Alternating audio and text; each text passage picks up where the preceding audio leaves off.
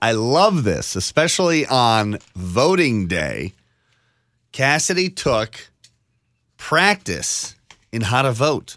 I did. I think that makes sense. I she was stretching out before, you know. You should always get loose. Yeah, how should did stretch you, how out. did you prepare to practice to vote?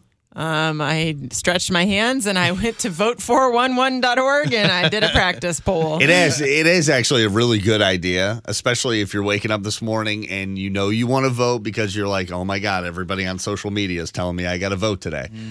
But the way that they word some of the stuff on the ballots is super confusing. That's what makes it tricky. And, and honestly, I did the same thing and went and looked on f- vote that f- vote411.org Mm-hmm. to see what ours is, but we don't have any propositions, but I was looking for those propositions too. Yeah. Cuz you'll get in the booth and you're like, "Oh crap, I don't what do I want?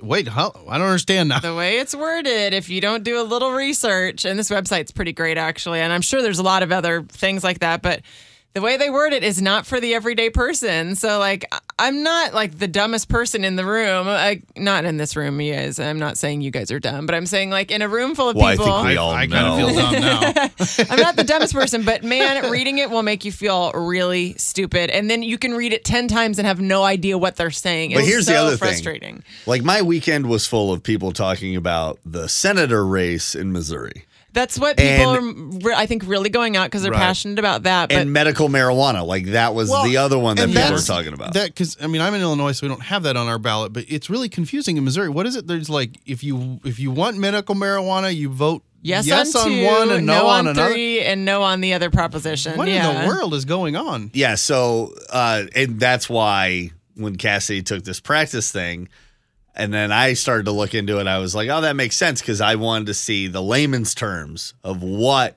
Oh, the my wording God. Mm-hmm. actually means. I'm still confused, and I already practiced. So, like, you need a few more reps. Yeah, I really, I need to like One more time in the cage. go to rehearse or go to practice. Put me out on Sit the field. down, get some water. Yeah, I've we'll got do some role play. the How's eye that? black on under my eyes. I'm gonna get a massage. It's almost like you need the uh, Cardinals manager Schilt to like get a call to the bullpen, you need have somebody help. come in, take your place for a minute. yeah. Then when you're Ooh. ready to come back into the game, you can come back into the game. I need Tommy John surgery already Yeah. from practicing. It is pretty wild. If you want uh, complete coverage of what's going down with voting today, we will get the website that Cassidy practiced on how to vote up for you, facebook.com slash Spencer's Neighborhood.